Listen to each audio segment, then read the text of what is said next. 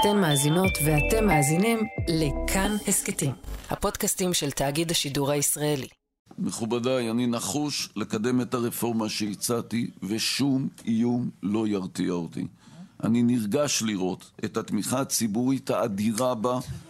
אין לך תמיכה ציבורית לזה. אין לך צמיחה. מזמינים אותך ביום שבת לראות חברת את הכנסת התוצאות. אפרת רייטן, הגיע הזמן להשיב את הדמוקרטיה ולתת משמעות להצבעת הבוחר בבחירות הדמוקרטיות. היום בגבוהה גבוהה, המאבק הפוליטי על עצמאותו של בית המשפט. עריצות הרוב או עריצות המיעוט? מתחילות. גבוהה גבוהה, שיחה פילוסופית על כל מה שבכותרות, עם ויviana דייטש.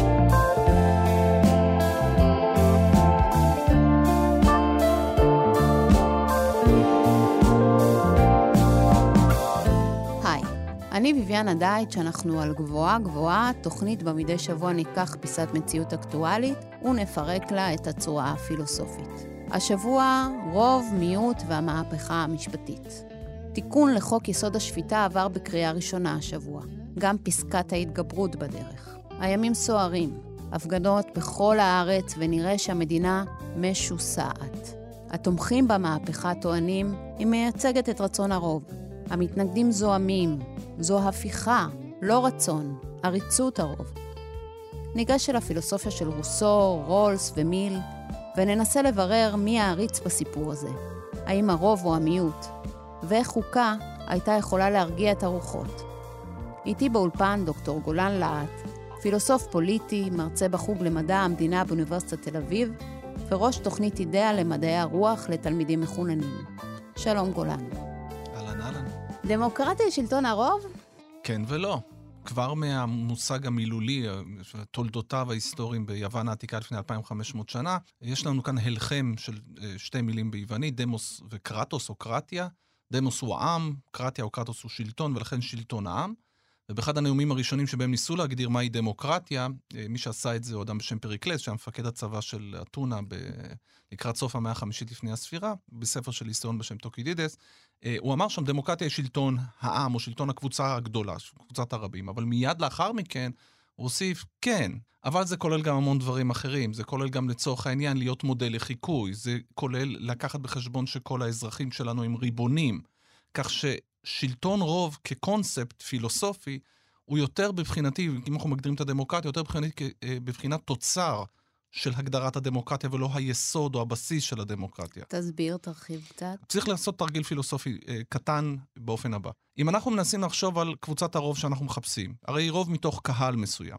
אני אומר, אוקיי, זה נחמד מאוד, אז דמוקרטיה אכן בדרך כלל הכרעת רוב מתוך קבוצה מסוימת. נחמד. נו, בוא ניקח צעד אחד קודם ונשאל שאלה פילוסופית כזאת שאומרת, מי הקבוצה שמלכתחילה אני מבקש את הרוב ממנה?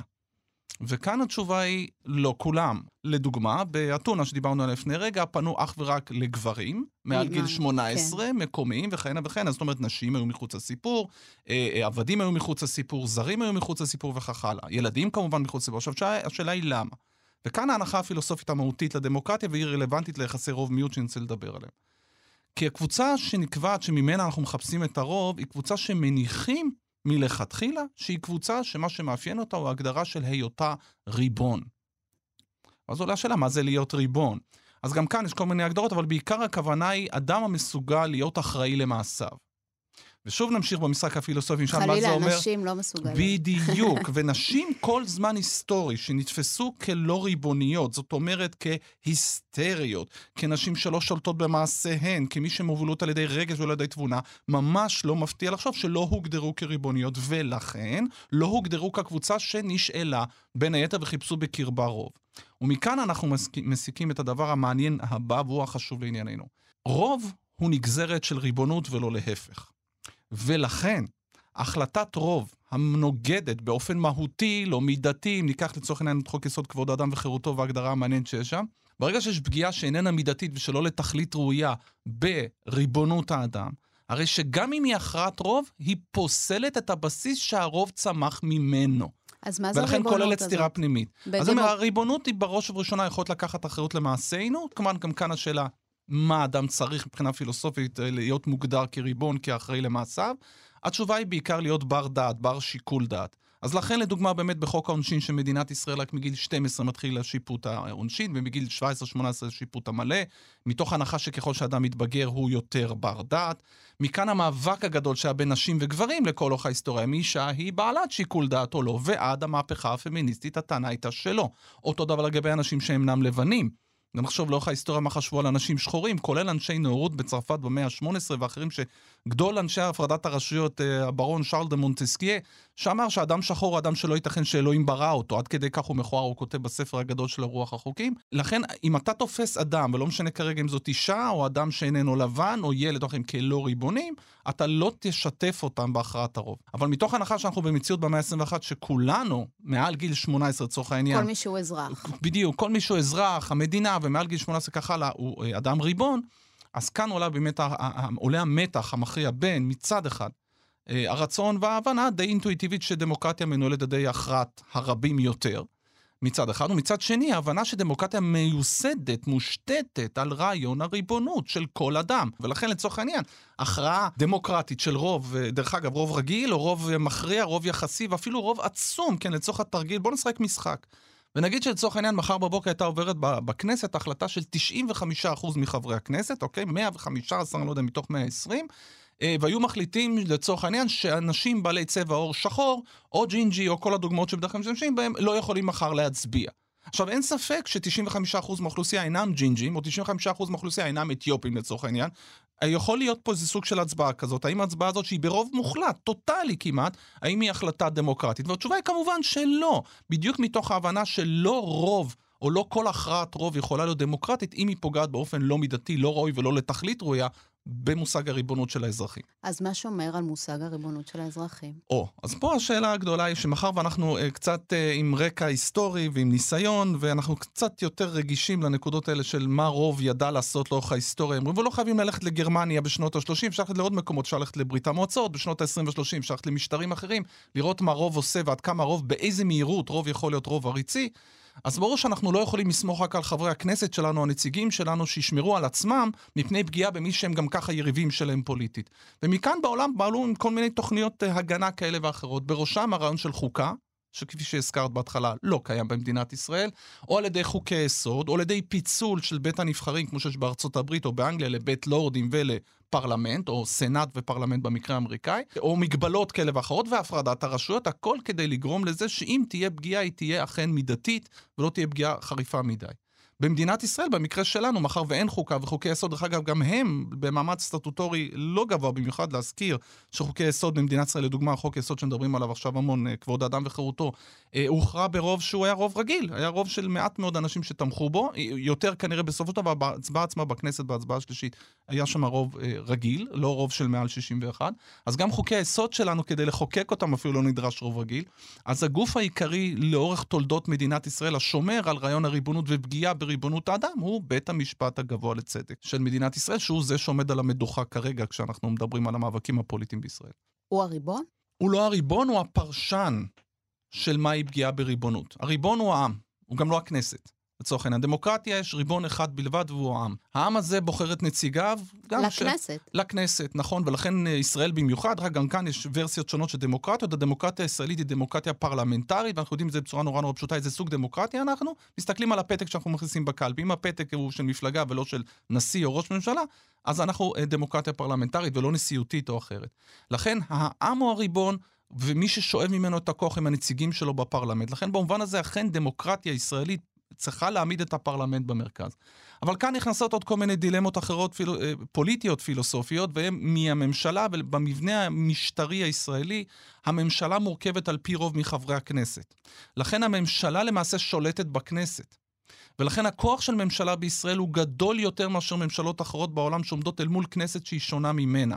לכן בסופו של דבר אנחנו אומנם בוחרים כנסת שאמורה להיות נציגי הריבון לכאורה, אבל בסופו של דבר זה מתגלגל לידיים של ממשלה, וגם בממשלה, דרך אגב, אנחנו רוצים להקצין את הדבר הזה, הדבר המעניין הוא שמי ששולט בממשלה הוא לא כל הממשלה, הרבה פעמים זה ראש הממשלה שקובע סדר יום, במיוחד אם הוא ראש ממשלה כריזמטי.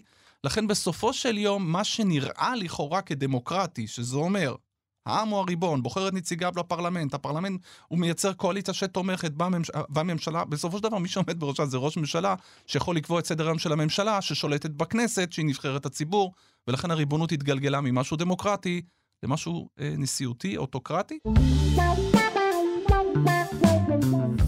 אז הדמוקרטיה היא שלטון החוק? היא גם באמצעות חוק. אה, גם פה השאלה גדולה של מהו חוק. שאלה פילוסופית עתיקת יומין עם, עם, עם כמה וכמה פרשנויות. אה, שתי האסכולות הגדולות בעולם המשפט מובחנות בין שני סוגים שונים של חוקים. חוק אחד שנקרא חוק טבעי והחוק השני חוק הפוזיטיבי. חוק טבעי הוא הנחה שיש חוקים שבני אדם לא יוצרים אותם אלא נולדים לתוכם.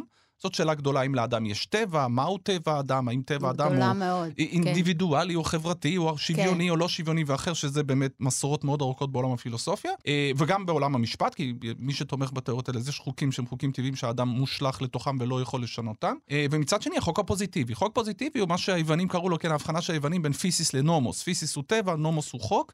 אה, נוימוי, החוקים שבני אדם הם אלה שמחוקקים אותם. אז אה, במקרה הזה, אם בני אדם מחוקקים את החוקים, השאלה היא לשם מה הם מחוקקים את החוקים. האם החוק הוא צודק? האם הוא תמיד צודק? האם אפשר לבקר אותו? מה גבולות הביקורת כנגד חוק? אה, אלה שאלות ש, שזה, יש לנו מסורת של 2,500 שנה של דיונים פילוסופיים. זה נשמע לי שאנחנו מאוד מאוד מוכנים לגשת קצת לרוסו. אבי אבות הכל פחות או יותר בעידן המודרני. למה אנחנו בוחרים לדבר על רוסו? למה אנחנו בוחרים לדבר על רוסו?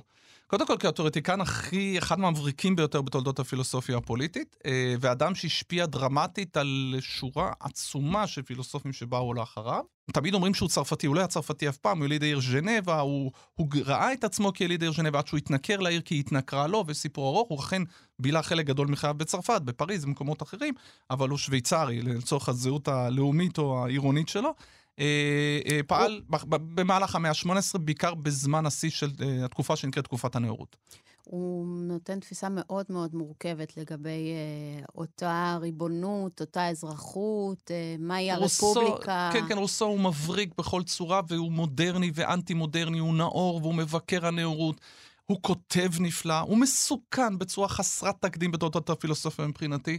דרך אגב, משהו שזו לא טענה מקורית שלי, ניתן קרדיט להיסטוריון ישראלי גדול, בשם יעקב טלמון, שכתב ב-1951 ספר מונומנטלי שנקרא ראשיתה של הדמוקרטיה הטוטליטרית, וכבר שם תלה את האשם ברוסו, בין היתר בזרמים הדמוקרטיים טוטליטריים. אפרופו מהי דמוקרטיה, הבנה שדמוקרטיה, ותכף נבין למה, יכולה להתגלגל ממשטר שהוא שלטון הרוב לבאמת עריצות, שהיא אפילו יכולה להיות עריצותו של המיעוט לצורך העניין. כן, ש... כי שומעים עריצות זה ישר לא דמוקרטיה. לא דמוקרטי, כי על פניו אכן צריך להיות אה, אה, כן. הבדל או סתירה בין דיקטטורה אה, או עריצות מצד אחד לבין דמוקרטיה, אבל דמוקרטיה בתוך תוכה מכילה זרעים קשים למפלתה שלה. אז בואו בוא נדבר אז, אז בואו נתחיל לדבר כן. על רוסו ועל איך הוא עושה את זה, ולמה בעצם רוסו משחק לנו את שני הכיוונים. זאת אומרת, מה שאני ארצה לטעון, זה שרוסו בעת ובעונה אחת מדבר על ריבונות, מדבר על עובדת אה, היות האדם או הצורך של האדם להפוך להיות מה שהוא קורא לו אזרח. אזרח הוא אדם ריבון הלוקח אחריות על חייו, משתתף בחיים הפוליטיים של הקהילה שלו, ובכך מביע את ריבונותו. זה רעיון הליבה של רוסו. ומשם הוא מתקדם ושאלת השאלה איך מבצעים את הריבונות הזאת. הוא עושה את זה במגוון מקורות, אנחנו הולכים לדבר בעיקר על מה שהוא עושה בספר שנקרא על האמנה החברתית, שהוא אה, פוליטית לפחות הספר הכי חשוב שלו, אה, למרות שהספר הבאמת גדול שלו נקרא אמיל, או על החינוך, אז מי שרוצה להכיר את רוסו לדעתי צריך להתחיל שם. אבל uh, מבחינה פוליטית אנחנו נדבר על האמנה החברתית, ושם הוא עושה משהו uh, מאוד מאוד מעניין עם רעיון הריבונות. הוא בא בזמן, כמו שאנחנו תכף נשתמש בו, מציע לנו, או בעצם מאפשר לנו לראות איך רעיון הריבונות יכול להתרגם גם לעריצות רוב וגם לעריצות מיעוט. נתחיל עם העריצות של הרוב. מתכנסת קהילה. איך אנחנו יכולים להבטיח שהקהילה הזאת תהיה קהילה שמשהו קורה לאנשים אותנטיים, של אותם אנשים שצומחים מאנשים, כמו שאמרנו, לאזרחים. וכאן הוא עושה איזשהו דיון מאוד מאוד ארוך, אבל הרעיון המרכזי הוא לעבור ממשהו שמניע אותי רגשית למשהו שמניע אותי, אותי אינטלקטואלית. וזה חלק מהציידגייסט של המאה ה-18, זאת אומרת, רוח נאורות. התקופה היא נאורות, כן.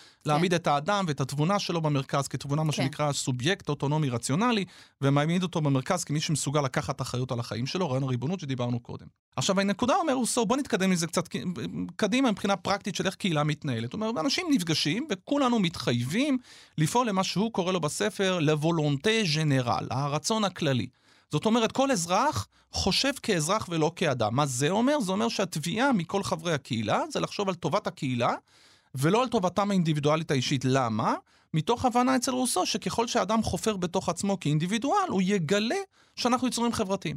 ולכן הביטוי האולטימטיבי שלנו כבני אדם הוא בהיותנו חברים בקבוצה אחת משותפת. עכשיו, גם כאן בוא נראה איך זה מתקדם לעריצות רוב ואחרי זה לעריצות מיעוט. שתי פתרונות ששניהם מופיעים בספר ושניהם מאוד בעייתיים בעיניי מבחינת ההבנה של מהי דמוקרטיה. נתחיל עם הראשון של עריצות רוב. מתכנסת הקהילה הזאת של אזרחים שרוצים למצוא את הרצון הכללי הזה, ומביעה את דעתה על סוגיה כלשהי. לא משנה. רצון כללי אפשר להגיד טובת הקהילה. בדיוק, לחשוב על טובת הקהילה. כן. כן? הוא אומר, ואנחנו מתכנסים, אנשים מתחייבים לחשוב באמת על טובת הקהילה ולא טובתם האישית, הוא אומר שם מאוד יפה, הוא אומר, אם אנחנו נחשוב על טובתנו האישית, האינדיבידואלית, אנחנו נשאר במה שנקרא בצרפתית וולונטה דה טו, זאת אומרת רצון הכל. אבל הרצון הכללי הוא רצון של אזרחים. עכשיו, גם אם אנחנו חושבים, אומר אה, רוסו, את הדבר הבא, גם אם כל אחד מאיתנו יחשוב כאזרח, על טובת הקהילה ולא על טובתו האישית, ונתכנס יחד ונצטרך לדון בסוגיה מסוימת וצריך להכריע. הוא אומר, סיכוי סביר שאנחנו נגיע ליותר מאשר דעה אחת. אבל אז עולה השאלה, אז איך אנחנו יודעים מי צודק? איך מכריעים? איך מנהלים דמוקרטיה? ובנקודות מסוימות בספר הוא אומר, מה זאת אומרת? הפתרון נורא נורא פשוט, והפתרון הפשוט הוא הכרעת הרוב. כי כמו שאמרת בהתחלה, דמוקרטיה היא שלטון הרוב, ולכן מה שהרוב קובע הוא מה שצודק, והוא אפילו אומר את זה בספר בכמה וכמה מקומות. הוא אומר שם, אם אני נכנס להצבעה, וכל אחד מאיתנו חושב על טובת הקהילה, והצבענו, ויצאתי במקרה בקבוצת המיעוט, מה מסתבר לי?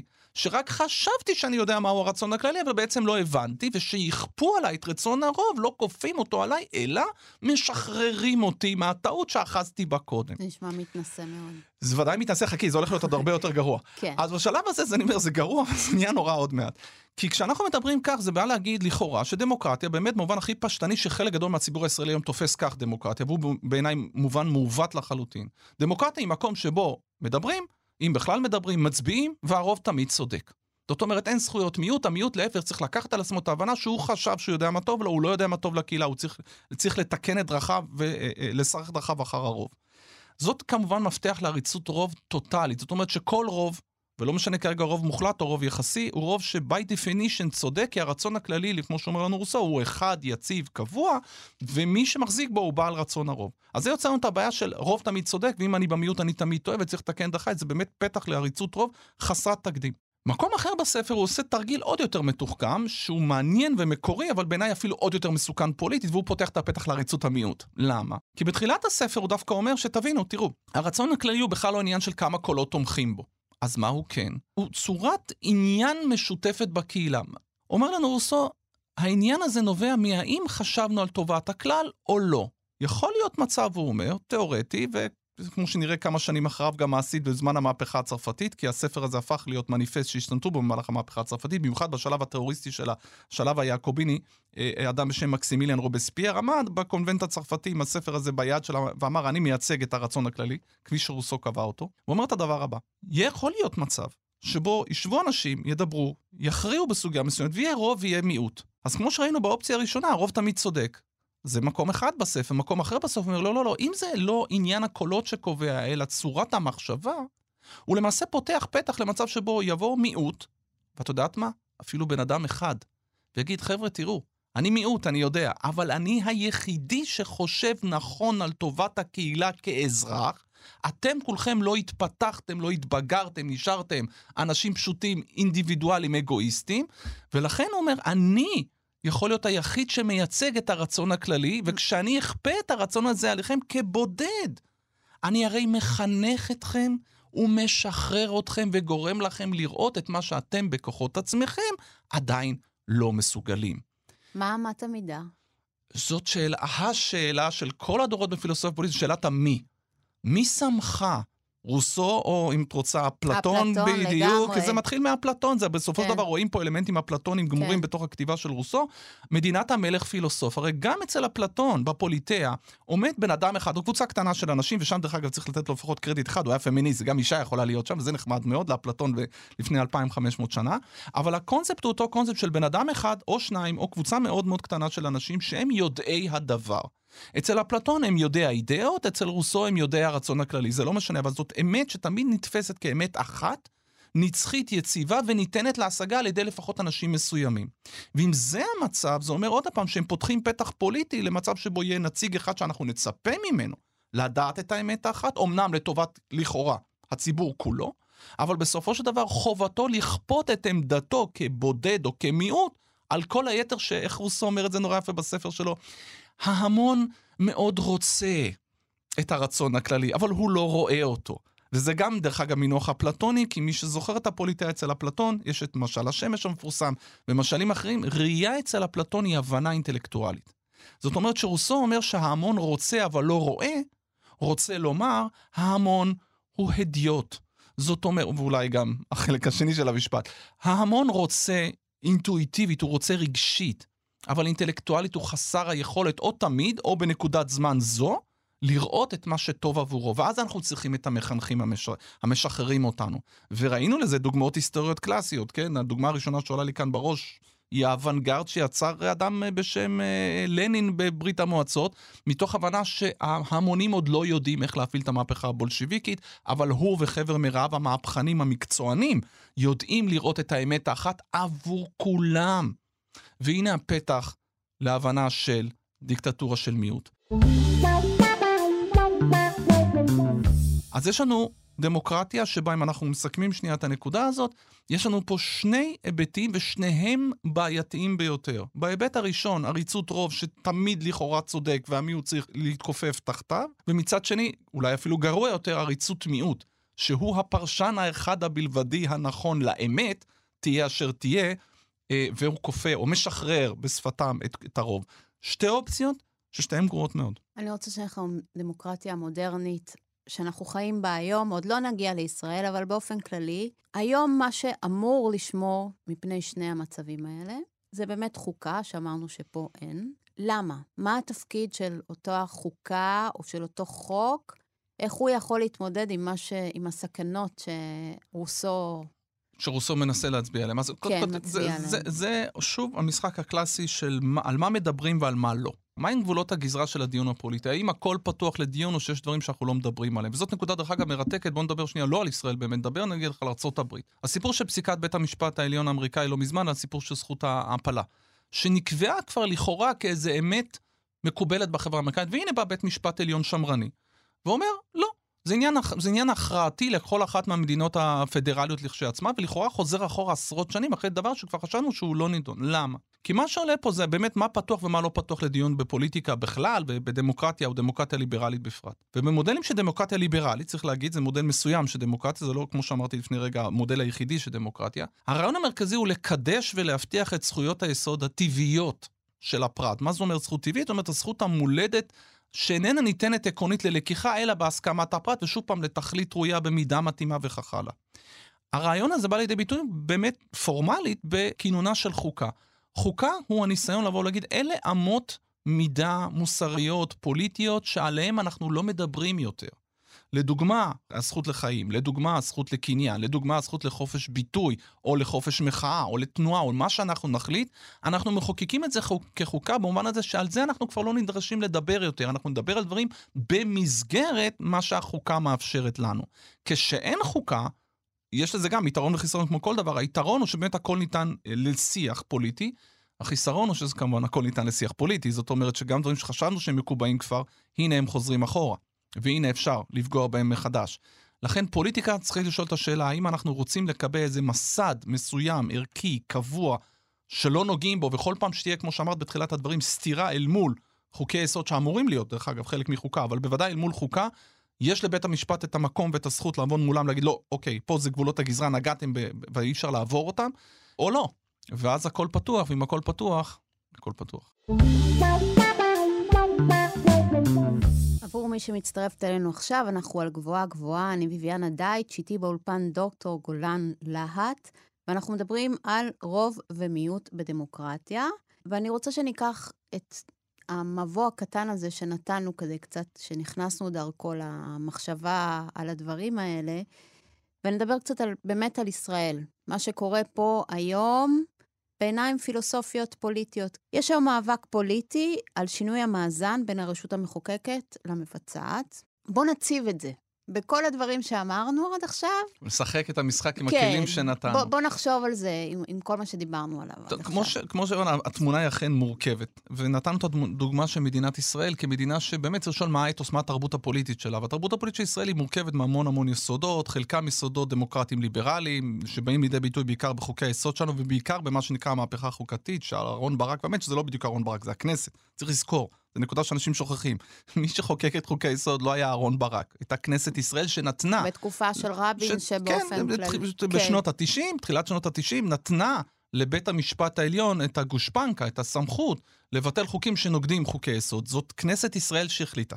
אוקיי? לא בית המשפט. אחד. שתיים, בית משפט עליון במדינת ישראל מעולם לא מחוקק חוקים, הוא לכל היותר פוסל, ודרך אגב, פוסל מעט מאוד. אנחנו מדברים על עשרות בודדות של חוקים, ועוד מהצד הנמוך של הספירה, לאורך 25 שנות חקיקה מאז, או כמעט 30 שנה כבר מאז המהפכה החוקתית, כך שלעומת אלפי חוקים או עשרות אלפי חוקים שעברו, אנחנו מדובר באחוזים על, על דברים מאוד מאוד קטנים ונקודתיים. אז קודם כל יש לנו פה מין אה, בלנס כזה שצריך לדבר על הפרדת הרשויות במדינת ישראל, היא הפרדה שאיננה הפרדה כמו שאמרתי קודם, בוודאי באופן שונה ממה שיש במקומות אחרים בעולם. וזה גם קצת מצחיק שכל פעם מנסים להביא כל מיני מודלים, את יודעת, מקנדה, מארצות הברית, מקומות אחרים, ולוקחים נקודה, אבל לא רואים את התמונה הכוללת. אז נכון שבקנדה, לדוגמה, יש אפשרות לפסקת התגברות, במקומות אחרים אין, אבל בקנדה יש בלמים חוקתיים שבמדינת ישראל לא קיימים. ולכן אם אנחנו רוצים לחזור למושגים שדיברנו קודם, של הסכנה לפחות, שרוסו הציב לפנינו, של גם של עריצות מיעוט, וגם של עריצות רוב, כן, זה שני דברים, ובמובן הזה, אם ניקח את זה למובן הישראלי, אז עריצות הרוב יכולה להיות עריצות הקואליציה בפרלמנט, ועריצות שהיא יכולה להיות של רוב מקרי, כן, תחשבי לצורך העניין על מה הייתה יכולה לעשות הקואליציה הקודמת. אוקיי, שהייתה קואליציה שגם אפשר להגיד אותה ריגיד, וישר על ראש ממשלה של בסיעה של שישה חברי כנסת, אה, הייתה גם יכולה לקבל החלטות מרחיקות לכת, כי היא במקרה תפסה את השלטון, כך שאנחנו צריכים נורא נורא להיזהר בנושא הזה, במיוחד במדינה עם מחלוקת דווקא פוליטית. בגלל זה יש חוקי יסוד. בדיוק, ולכן, ואכן, כל פגיעה בחוקי יסוד צריכה להיות בזהירות רבה, אם בכלל, ובמיוחד בחברה כל כך הטרוגנית כמו החברה הישראלית, והיא הטרוגנית לא רק בצבעים שלה, בתרבויות שלה, באידיאולוגיות שלה, בתפיסת העול, בתפיסות העולם הפילוסופיות, הפוליטיות, הדתיות, הת- התרבותיות, כל הדברים האלה יחד. אני חושב שכל הכרעה חד צדדית היא מסוכנת ומפרקת. זאת אומרת, עולה השאלה איך מנהלים, וזאת שאלה גדולה בפילוסופיה, איך מנהלים איזשהם באמת מסגרת לחיים משותפים בין אנשים כל כך שונים. אפשר לחשוב שזה תיאורטי פילוסופי, מי ניסה להתמודד עם השאלה הזו ונתן פתרונות אולי טובים, אולי לא, כמובן כמו תמיד בפילוסופיה נותן פתרון, יש מי שאוהב ומי שתוקף. אה, עולה בראשי ג'ון רולס לצורך העניין. אה, אחד התיאורטיקנים, רצינו לדבר קצת על המודרנות, זה בן אדם שנפטר בתחילת המאה ה-21, אז אנחנו כבר מדברים על אה, פילוסופיה פוליטית יחסית עכשווית, אה, שהתמודד עם השאלה הזאת של איך אנשים שונים עם תפיסות עולם, תפיסות, הוא קרא לזה תפיסות טוב שונות, מצליחים בכל זאת לחיות יחד באותה מסגרת פוליטית. אני חושב שיש לו כמה רעיונות מעניינים לתת לנו כאן. הטענה המרכזית של רולס הייתה באמת, קודם כל מה שהוא קרא לו עובדת הפלורליזם, שזה נקודה שאני חושב שחייבים לאמץ אותה בחברה הישראלית. ישראל היא מדינה פלורליסטית לא במובן הפוליטי של ריבוי קבוצות, במובן האתני, התרבותי, הדתי, אנחנו פשוט שונים. וה- אפשר להזכיר כמה דברים. קודם כל, יש פה יהודים וערבים. אפשר ללכת ככה, זה הולך על, על השסע אשכנזים. ה- הלאומי, זה יהודים ערבים, זה הולך על שסע אתני אשכנזים מזרחים, הולך על שסע מעמדי מן הסתם, הולך על שסע מגדרי, הולך על שסעים תרבותיים. יש לנו עוד ועוד, ומניע דתיים, חילוניים. דתיים, חילוניים, כמובן מסורתיים באמצע, ו- וחרד"לים. ו- יש- יהודית ודמוקרטית. ויהודית ודמוקרטית, ומזרחית ומערבית, ומסורתית וטכנולוגית, ו... you name it. עובדת הפלורליזם לגמרי רלוונטית עבורנו, אנחנו אכן מדינה פלורליסטית, אני חושב שהנחת היסוד הראשון שצריך לקחת אותה בחשבון, היא הפלורליזם הזה כעובדה. וזה לא משנה, ורולס מדגיש את זה בספר שנקרא uh, תיאוריית צדק, A Theory of Justice, שזה ספר שהוא יצא בתחילת 2001, uh, uh, שספר שהוא למעשה עיבוד של הספר הגדול שנקרא A Theory of Justice מ-1970, ובספר הזה הוא למעשה אומר, אני לוקח בחשבון שבין אם אני אוהב או לא אוהב את הפלורליזם, אין לי מה לעשות בנושא הזה. זאת המציאות הפוליטית במחצית השנייה של המאה ה-20 ותחילת המאה ה-21. תרבויות הן הטרוגניות עם אישה, הן היו הטרוגניות, הן הפכו להיות הטרוגניות והן יהפכו להיות עוד יותר הטרוגניות בעתיד. אז קודם כל, חבר'ה, בואו נסתכל על ישראל ונגיד, אנחנו שונים. היינו שונים, אנחנו עוד יותר שונים עכשיו ונהיה עוד יותר שונים בעתיד. זאת עובדת יסוד. אחת. שתיים, איך אנחנו הולכים לחיות יחד. אם אנחנו רובנו המכריע כאן, ורואים במקום הזה את הבית שלנו, ומגדלים פה את הילדים שלנו, והוא חשוב לנו, והוא חשוב לנו המקום הזה, ומה שקורה כאן, בואו נילחם על המקום הזה לא באלימות, בואו נילחם עליו כמקום שנרצה לחיות בו. בואו נהפוך את המקום הזה למקום שהוא אולי קצת יותר נעים לחיות בו, ואז עולה השאלה, אז איך האנשים השונים האלה יחד יכולים לחיות? ורולס אה, העלה איזושהי הצעה מעניינת, אומר, אם אני לוקח בחשבון שפוליטיקה היא, היא משהו שנעשה בעולם של אנשים שונים כל כך אחד מהשני, אז צריך ללכת בפוליטיקה צעד אחד אחורה, הוא קורא לזה צניעות, כן? ואני אוהב שבכלל צניעות זה רעיון לא רע לגמרי, בוודאי לפוליטיקאים שלנו וגם למחשבה פוליטית. במקום לרוץ ולהחזיק באמת האחת כמו שרוסו חשב, כמו שאפלטון חשב, הזרם הזה, שהוא כל כך מרכזי בפילוסופיה המערבית, באמת מאפלטון צפונה, שמחזיק בזה שקיימת אמת אחת, ואז הדבר גם המגניב תמיד זה שהאמת האחת קיימת אצלי. אני לא שמעתי עוד מישהו שאומר, יש לי אמת אחת והוא יוצא לאחר. זה תמיד, אמת אחת היא אצלי. אז בוא נירגע, אומר לנו רולס, בוא ניקח צעד אחד אחורה של צניעות, שאומר את הדבר הבא. אולי פוליטיקה לא צריכה לעסוק בטוב, אולי פוליטיקה צריכה לעסוק בצדק. מה ההבדל? במקום להגיד לאנשים איך לחיות את החיים, כפילוסוף, או כפוליטיקאי, או כמישהו שיש לו סמכות, בואו ננסה להבין שאנשים שונים, יש להם צורות חיים שונות. יש להם הגדרות טוב שונות, וכל אחד יחיה את החיים שלו כפי שהוא מבין. ולכן השאיפה של הפילוסופיה הפוליטית, אומר לנו רולס, בכלל לא צריכה להיות הגדרת הטוב עבור אנשים, היא צריכה להיות הגדרת הצדק עבור אנשים. מה ההבדל המכריע? צדק לא בא להגיד לי איך לחיות. צדק בא לשאול מהם התנאים לשיתוף פעולה בין אנשים. זאת אומרת, מהו המינימום שאנחנו צריכים להסכים בינינו כאנשים שונים, שעדיין היינו שונים, כמו שאמרתי, נישאר שונים, אבל בכל זאת רוצים לחיות במקום הזה יחד, ובין אם לא רוצים, אז חייבים לחיות יחד, כי אני לא יודע איך האספירציות הפוליטיות של כל מיני שבטים בישראל, חבר'ה, אנחנו הולכים לחיות יחד. אבל מה אם יש כזו שונות בתפיסת הצדק? אנחנו צריכים לשאול, ללא ספק, ואז פה עולה, עולה, עולה תפיסת צדק. שעד כדי כך שאי אפשר לחוקק פה חוקה. בדיוק, בדיוק, ולכן באמת, מה שרולס מציע, ותכף אני מבין כבר את הביקורת של החלב, וביקורת שכמובן יש בה הרבה בשר, זה לבוא ולהגיד, בוא נעשה את הצעד הזה של לחפש את, את הכללים המשותפים, ולדוגמה, הכלל הראשון המשותף שעושה אה, רולס בעקבות אה, מהלך שהוא קורא לו מהלך של מסך הבערות, וחזרה למצב שהוא קורא לו מצב מקורי, הוא אומר על מה כולנו היינו מסכימים. לא משנה מה השונות, לא משנה מה הדת שלנו, ומה ההיסטוריה שלנו, ומה המגדר שלנו, וכל הדברים האחרים, מהו המינימום שכולנו נרצה. והוא קורא לזה שוויון יסוד בחירויות פוליטיות. מה זה חירויות פוליטיות? נרצה לחיות כולנו במקום שבו יהיה לנו את הזכות, כמו שאמרנו, לחיים, לקניין, למחשבה, לביטוי, למחאה, כי אנחנו לא יודעים איפה ניפול בחברה הזאת, וכל אחד ירצה את זה, אבל אני מבין לאן את חותרת, נראה לי. לא, רגע, אני קודם כל okay. אוקיי. רציתי להגיד שבתרגיל הפוליטי הזה, אם אני לא טועה, אם אתה תתקן אותי, אם כן, הוא גם אומר, מסך הבערות הזה אומר שאני מאחורי, מרוטל מכל המאפיינים שיש לי מכל... עכשיו, ויכול להיות שאני אוולד כבן הקבוצה ההיא. נכון. ולכן, אז... אני חושב באמת, כמישהו זה, זה מישהו, מישהו שאני לא יודע איפה הוא ממוקם בחברה. נכון. שזו נקודה שחשוב לי להגיד, כבין תרגיל מבריק של, של ג'ון רוז, שמבוסס דרך אגב על תפיסת עולם של פילוסוף אהוב עליי במיוחד, שכתבתי עליו את הדוקטורט שלי, שנקרא עמנואל קאנט, אה, ורולס הוא קנטיאני. רולס אומר, אנחנו צריכים לחשוב מה מחבר בין אנשים ולא מה מפריד בין אנשים. מה מפריד בין אנשים? מה הצבע עור שלי, התרבות שלי, הלשון שלי, השפה שלי, כל דבר שקשור לקונטקסטואליות שלי. הגיל שלי, המגדר שלי וכהנה וכהנה וכהנה. מה מחבר בין אנשים? וכאן תשובה קנטיאנית קלאסית שאומרת, או היותנו ריבונים, אנחנו חוזרים לנקודה שאיתה התחלנו. זאת אומרת, היות האדם ריבון שרוצה הזדמנות לעצב את החיים שלו כפי שהוא מבין, זאת אומרת, הנחה שאדם יש לו תבונה, גם אם היא, דרך אגב, אומר לנו רולס, היא לא תבונה רציונלית. רולס גם כאן עושה, הוא הולך מהלך צנוע, הוא אומר, אני לא אמרתי שאנשים רציונליים, הוא לא אומר rational people, הוא אומר reasonable people. זאת אומרת, אנשים סבירים. מה זה אומר בן אדם סביר? שכל אחד מאיתנו יש לו איזה תוכנית חיים, הוא רוצה להשיג איזשהם מטרות, יכול להיות שהוא יטעה בדרך, יכול להיות שהוא ישנה את עמדותיו, זה בסדר גמור, זו הזכות לטעות, היא דרך אגב אחת הזכויות שלא מדברים עליהן בדמוקרטיה, אבל היא זכות גדולה מאוד. הזכות שלי להגדיר את חיי ולטעות. הוא בא להגיד, אנשים הם סבירים, ואנשים סבירים זה המינימום שאני צריך, אני לא צריך יותר מזה בשביל לדבר על זה שבן אדם צריך לקבל את ההזדמנות לחיות כמו שהוא רוצה. ואז הוא אומר, בזה כולנו דומים. ואת הדבר הזה צריך לאפשר, ולכן הוא אומר, כולנו אמורים להסכים לזה שנרצה כולנו, לא משנה באמת מה צבע, או שזה לא שאנחנו באמת שוכחים, כן, רולס הוא לא אה, אה, טיפש, הוא לא חושב במובן הזה של אנחנו נעבור איזשהו מסך בערות, הוא אומר, אם היה קיים מסך בערות ולא הייתי יודע מה המין והגיל והדת שלי והצבע שלי וכל הדברים האלה, עדיין הייתי רוצה להיות במקום שבו כל אדם, לא משנה כל הקריטריונים שדיברתי עליהם קודם, הייתי מקבל זכות שווה לחירויות יסוד הפוליטיות שלי. ושימי לב, עוד הפעם, הדגש על חירויות יסוד פוליטיות, לא על חירויות בכלל. כי חשוב להבדיל בין זכות פוליטית לזכות אחרת, וזה גם מחזיר אותנו גם לקורונה וגם לימים אחרים על פגיעה בזכויות. יש הבדל מהותי במחשבה פוליטית פילוסופית בין פגיעה בזכויות זכויות יסוד פוליטיות לבין זכויות אחרות. הזכויות הפוליטיות חשובות וראשוניות יותר.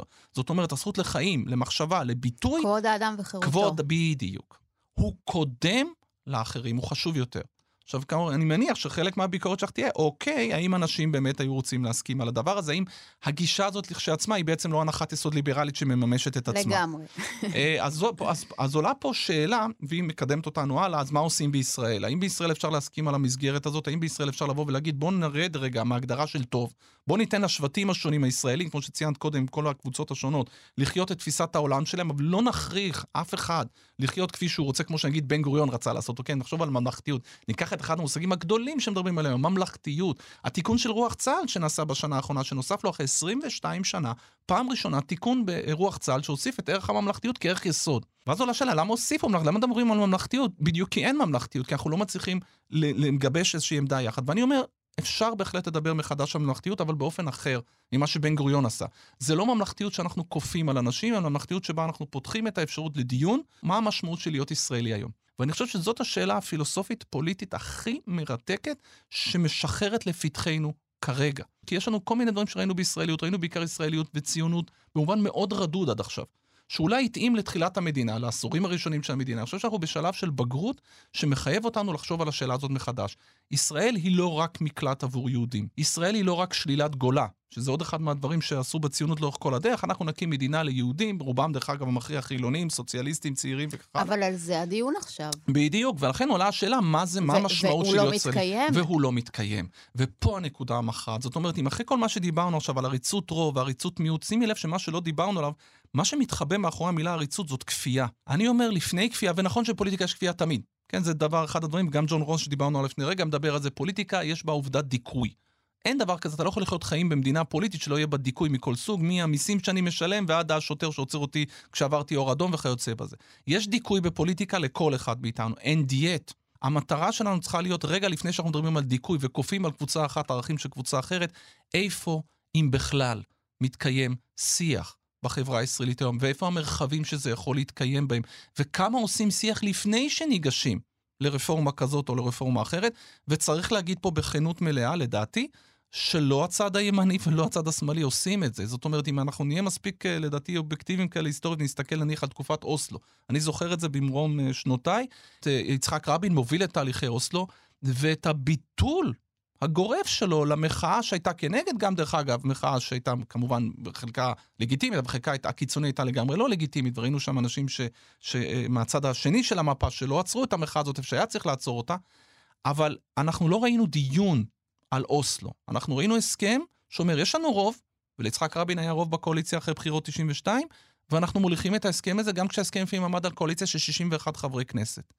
אנחנו גם לא רואים את זה היום. אנחנו רואים רפורמה ורואים יושב ראש כנסת ורואים שר משפטים שבא ואומר, אני את הרפורמה שלי רץ איתה. יש שיגידו, הדיון הוא בקלפי. קלפי זה, זאת, זאת גם מביא אותנו שאלה ששוב אנחנו מדברים עליה כבר שעה, אה, מהי דמוקרטיה? האם דמוקרטיה זה הצבעה או רק הצבעה או רק הכרעת רוב? אז התשובה היא כמובן, היא- ברור שדמוקרטיה נעשית, דברי דמוקרטיה מודרנית נעשית באופן נציגותי, זאת אומרת על ידי הצבעה, אבל היא מתחילה ומסתיימת בהצבעה?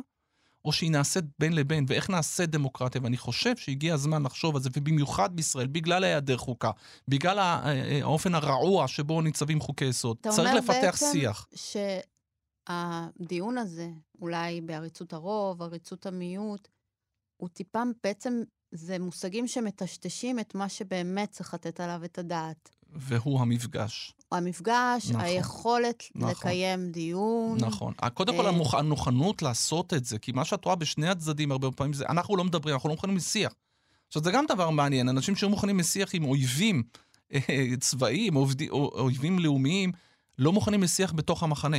עכשיו, זה לא אומר שיח שאתה מוכן מיד מה- להתפשר, אבל חייבים, אני לא מזהה מספיק, והדבר הזה אה, כואב בעצמותיי, כאזרח ישראלי שחי כאן ומגדל כאן את הילדים שלו. מה אה, התנאים לשיח? קודם כל, מוכנות לראות את האחר ולשמוע לשמוע אותו ולא רק את עצמך. אני חושב שהדבר הראשון שאנשים עושים, הם באים לצעוק. מה עושה בן אדם צועק או בן אדם אלים? אלים לא מתעניין באחר. האלים כופה על האחר, והאלימות יכולה להיות כמובן פיזית ולא חייבת להיות פיזית, יכולה להיות גם אלימות מילולית. אלימות מילולית או צעק, צעקנות במובן הזה, היא איננה שיח. שיח נעשה כדיאלוג. דיאלוג הוא מצב שבו אני מכיר בזה, באופן מהותי, שלא כל האמת אצלי. שזה משהו, דרך אגב, מדהים, אנחנו רוצים אה, פילוסופים פוליטיים, וכבר נרים כאן לעוד פילוסוף פוליטי כבר באותה מי? הזדמנות, ג'ון סטיוט מיל. כמובן.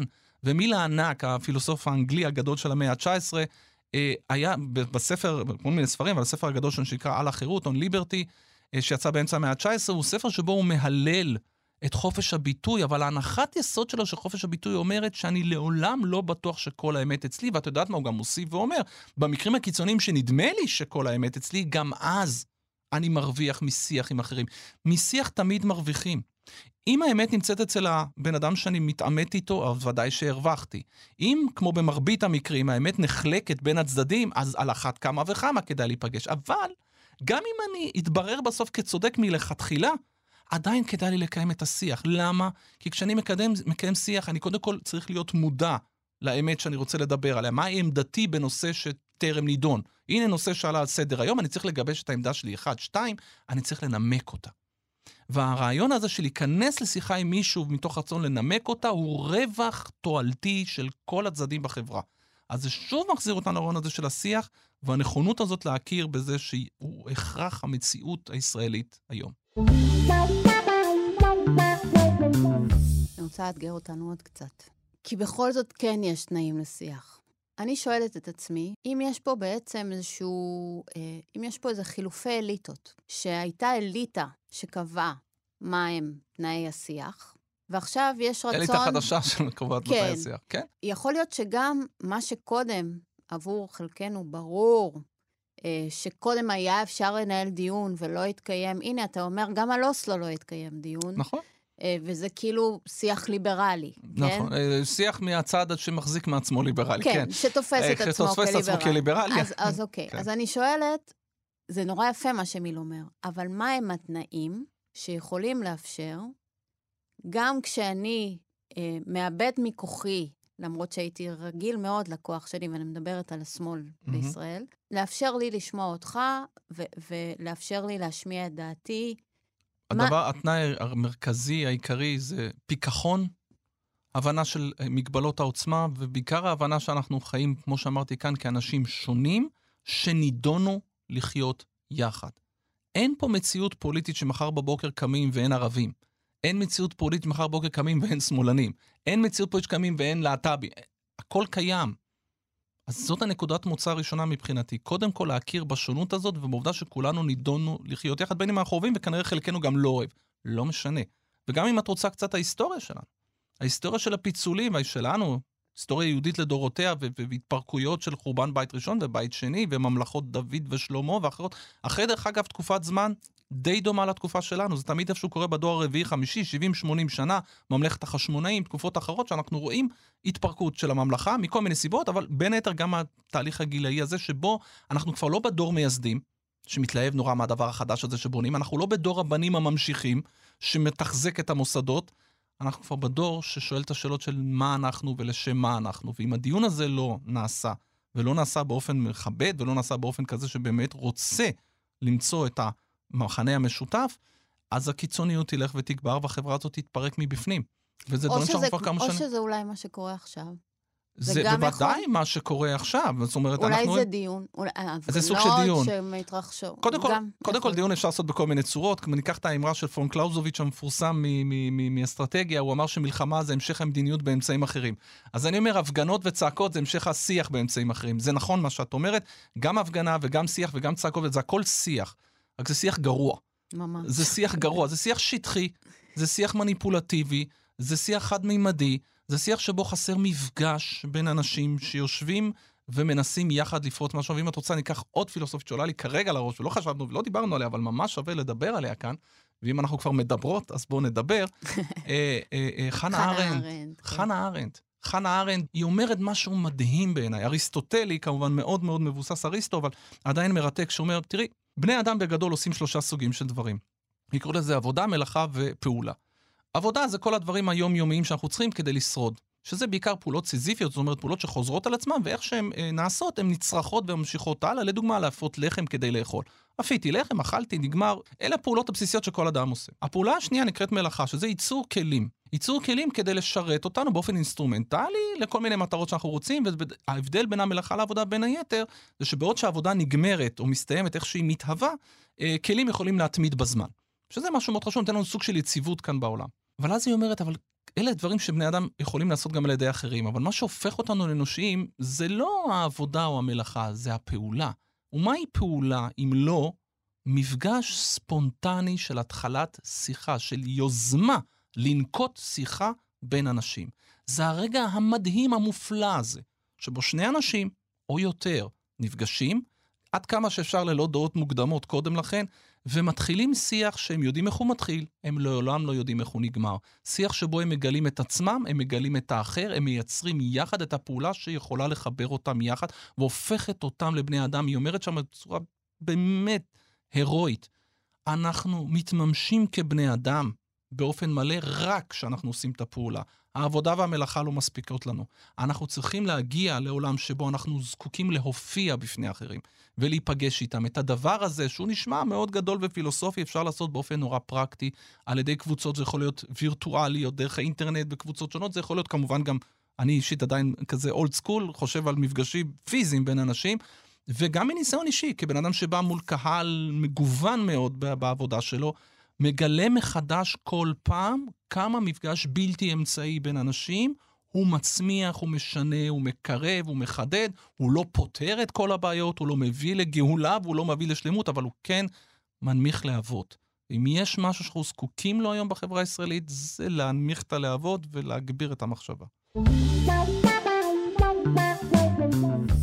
אז לסיכום, אני רוצה להגיד בעקבות הדיון שלנו, שאני חושבת שהשיחה הזאת חשובה, אה, לא כי היא מספקת לנו תשובות ברורות בהמשך למיל וכל אה, מה שדיברנו עליו, אלא כי היא מצביעה על מורכבויות. אמת. נראה לי שדיברנו על הצורך לכונן כללי משחק שמאפשרים למורכבויות האלה להתקיים בצורה המורכבת שבה הן מתקיימות גם ככה. אנחנו לא חייבים אה, להפיק תוצר כלשהו בסוף, אולי הוא ייווצר, אולי לא ייווצר. עצם הדיון, יש, יש בו חשיבות. בו ערך... אה, עליונה? ממש. עליונה, עליונה. זה מה שאנחנו עושים בסופו של כבני אדם, באמת מה שמייחד אותנו זה המפגש המילולי בינינו. אה, ולא התקשורת במובן של בוא ניפגש ונדבר על כסף, או נדבר על תוכנית אוכל. בוא ניפגש ונדבר משהו שהוא לא כסף ולא אוכל. אלא הוא החיים שלנו יחד, והאופן שבו אנחנו רוצים לראות את החיים האלה ויכולים לאפשר את החיים האלה. זאת נקודת ההתחלה, מסכים לגמרי, אנחנו לא נדע לאן זה מגיע, וטוב שאנחנו לא יודעים. כי אולי אנחנו צריכים קצת פחות שליטה במציאות, אבל כן צריך להתחיל אה, להיפגש ולדבר. ומה נגיד לפוליטיקאים שלנו ולפוליטיקאיות? שיקשיבו לציבור קצת, אני חושב שצריך להפוך את הסדר. אני לא יודע, זה נשמע כזה שהם מובילים שיח שהרבה פעמים הם... אה, אה, הוא רחוק ומנותק מכוונות הציבור, ואני חושב שבכלל, אם אנחנו כבר מסתכלים כאן קדימה, פילוסופית, אה, נקודה מאוד מעניינת לשיחה אחרת, היא מה צופנת לנו המאה ה-21 בדמוקרטיה ובפילוסופיה פוליטית בכלל. ואני חושב שאנחנו ממש עדים לזה, שהמודל הזה הישן של דמוקרטיית הנציגים של הנציגים האלה יושבים בפרלמנט, עבד עליו הקלח. הוא לא רלוונטי מכל כך הרבה בחינות, ויש לנו היום כל כך הרבה אפשרויות, אה, שוב פעם, טכנולוגיות ואחרות, כן. בוודאי רשתות חברתיות, אה, מפגשים אישיים, היכולת שלנו גם להצביע, גם להשתתף, גם לדבר, גם להיפגש. גם לנהל שיח ממש אה, בכל מיני מדיות שונות ומשונות שקצת בעיניי מייתרות את כל הפוליטיקאים, אז אולי נגיד להם ללכת הביתה. נהיה ו... אזרחים. וניתן לאזרחים יותר כוח להיפגש ולשוחח. דוקטור גולן להט, תודה רבה לך. תודה רבה. על השיחה הזאת. אני ביביאנה דייטש, תודה רבה גם לצביקה ושבקין, טכנאי השידור שלנו כאן באולפן. את כל הפרקים של גבוהה גבוהה אפשר לשמוע ביישומון או באתר של כאן, או בכל אפליקציה שבה אתן נוהגות ונוהגים להאזין להסכתים. אני מקווה שנהניתם והחכמתן. תודה רבה, אנחנו נשתמע במחשבה הבאה.